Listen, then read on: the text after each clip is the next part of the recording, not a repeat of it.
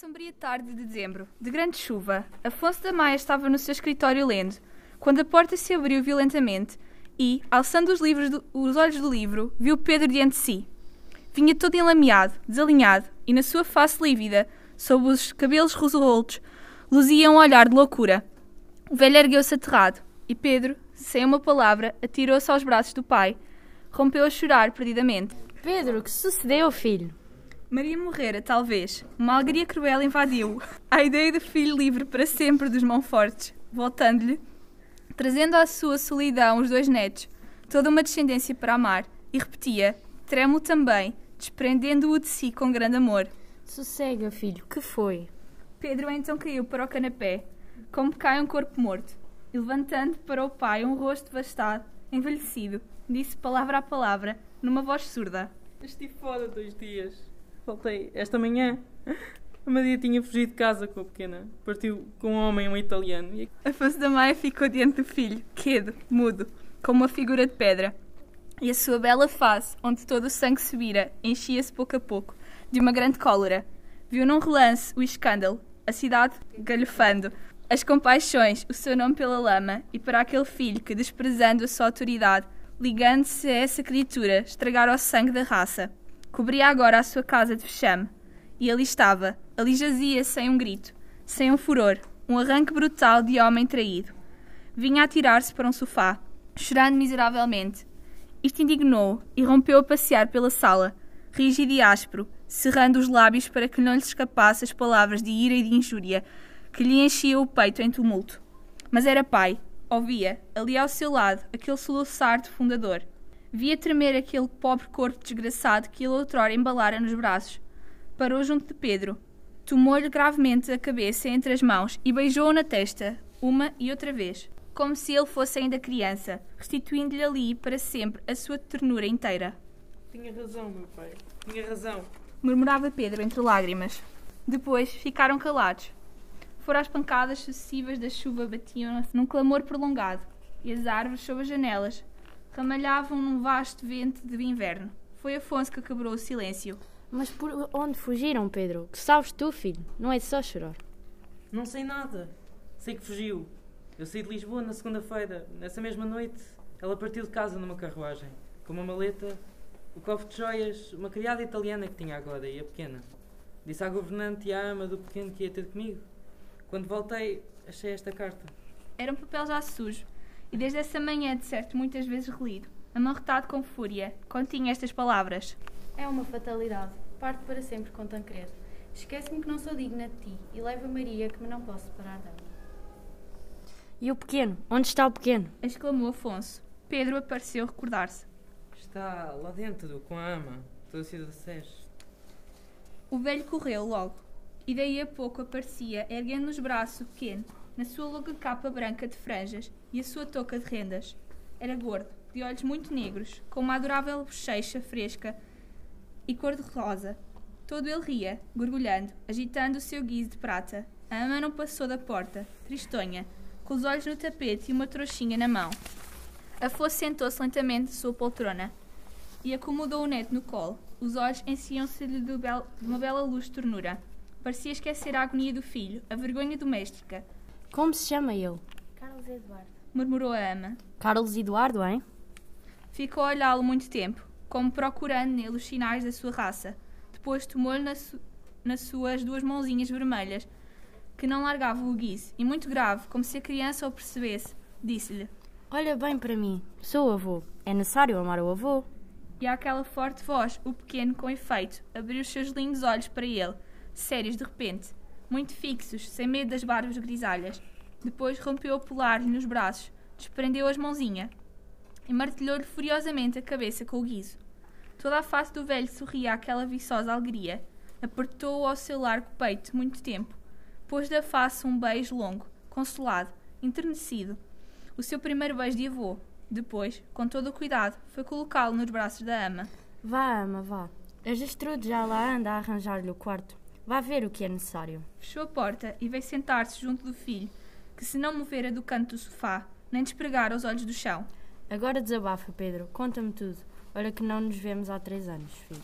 Há mais três anos, murmurou Pedro. Ergueu-se alongou a vista à quinta, tão triste sob a chuva. Depois, derramando-a murmurosamente pela livraria, considerou um momento o seu próprio retrato, feito em Roma, aos 12 anos. Todo veludo azul, com uma rosa na mão, e repetia ainda amargamente. Tinha razão, meu pai. Tinha razão. E pouco a pouco, passeando e suspirando, começou a falar daqueles últimos anos. O inverno passado em Paris, a vida em Arroz, a intimidade do italiano na casa, os planos de reconciliação, por fim, aquela carta infame, sem pudor, invocando a fatalidade, arremassando-lhe o nome do outro. No primeiro momento, tivera só ideias de sangue e quisera persegui-los, mas conservava um clarão de razão. Seria ridículo, não é verdade? Certa fuga fora de antemão preparada e não havia de ir correndo as estalagens da Europa à busca da sua mulher. Ir lamentar-se à polícia? Fazê-los prender? Uma imbecilidade. Nem impedia que ela fosse já por esses caminhos fora dormindo com outro. Restava-lhe somente o desprezo. Era uma bonita amante que tivera alguns anos. E fugira com um homem. Adeus. Ficava-lhe um filho, sem mãe, com um mau nome. Paciência. Necessitava esquecer. Partir por uma longa viagem, para a América, talvez. E o pai veria, havia de voltar, consolado e forte. Dizia estas coisas sensatas, passeando devagar, com o charuto apagado nos dedos, numa voz que se acalmava. Mas de repente parou diante do pai, com um riso seco, um brilho feroz nos olhos. Sempre desejei vir à América. E é boa ocasião agora. É uma ocasião famosa, hein? Posso até naturalizar-me, chegar a presidente ou arrebentar.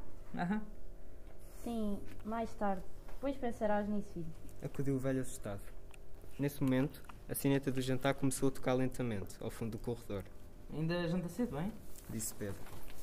Teve um suspiro cansado e lento. Murmurou. Nós jantávamos às sete. Quis então que o pai fosse para a mesa. Não havia motivo para que se não jantasse. Ele ia um bocado acima ao seu antigo quarto solteiro. Ainda lá tinha a cama, não é verdade? Não, não queria tomar nada. O Teixeira é que me leva um cálice de Gênevra. Ainda cá está o Teixeira. Coitado. E vendo Afonso sensato, sentado, repetiu, já impaciente. Vai jantar, meu pai. Vai jantar, pelo amor de Deus. Saiu. O pai ouviu-lhe os passos por cima e o ruído de janelas desabridamente abertas. Foi então andando para a sala de jantar, onde os criados pela ama sabiam de certo o desgosto que se movia em pontas de pés. Afonso sentou-se à mesa só, mas já lá estava outra vez o talher de Pedro.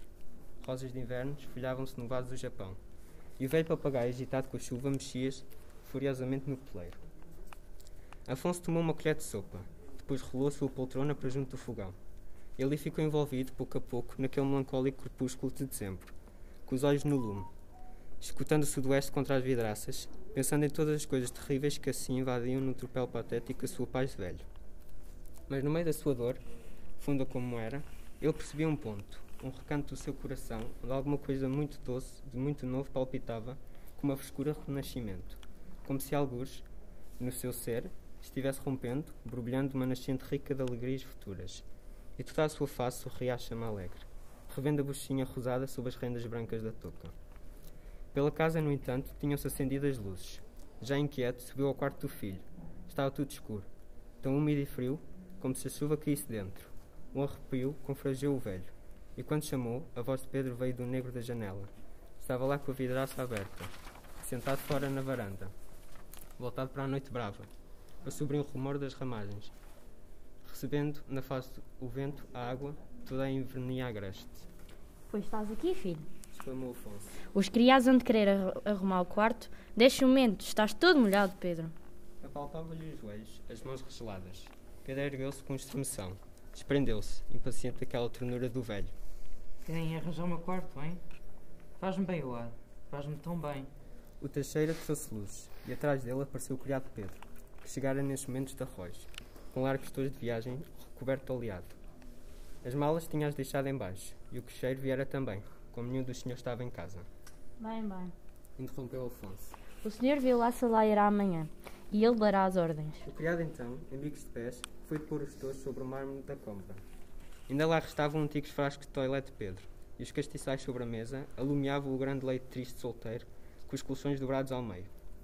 Gertrudes, toda atarefada, entrara com os braços carregados de roupa de cama. O Teixeira bateu vivamente os travesseiros. O criado de arroz, pousando o chapéu a um canto e sempre em pontas de pés, veio ajudá-los também. Pedro, no entanto, como sonâmbulo, voltara para a varanda, com a cabeça à chuva, atraído por aquela treva da quinta que se cavava embaixo com o rumor de mar bravo. Afonso então puxou-lhe o braço, quase com despreza. Pedro, deixa arranjar o quarto. Deixa um menino. Ele seguiu, maquinalmente, o pai à livraria, mordendo o charuto apagado que desde tarde se conservara na mão. Sentou-se longe da luz, ao canto do sofá. Ali ficou mudo e entorpecido. Muito tempo só os passos lentos do velho ao comprido das altas estantes. Quebraram o silêncio em toda a sala ia adormecendo. Uma brasa morria no fogão. A noite parecia mais áspera. Eram de repente vergastadas de água contra as vidraças. Trazidas numa rajada que longamente, num clamor teimoso, faziam esquadro de um dilúvio dos telhados. Depois também viu uma calma temerosa, com uma sussurração distante de vento fugindo entre ramagens. Nesse silêncio as goteiras punham um pranto lento, e logo uma corda de vendaval corria mais furioso. Envolvia a casa no bater de janelas.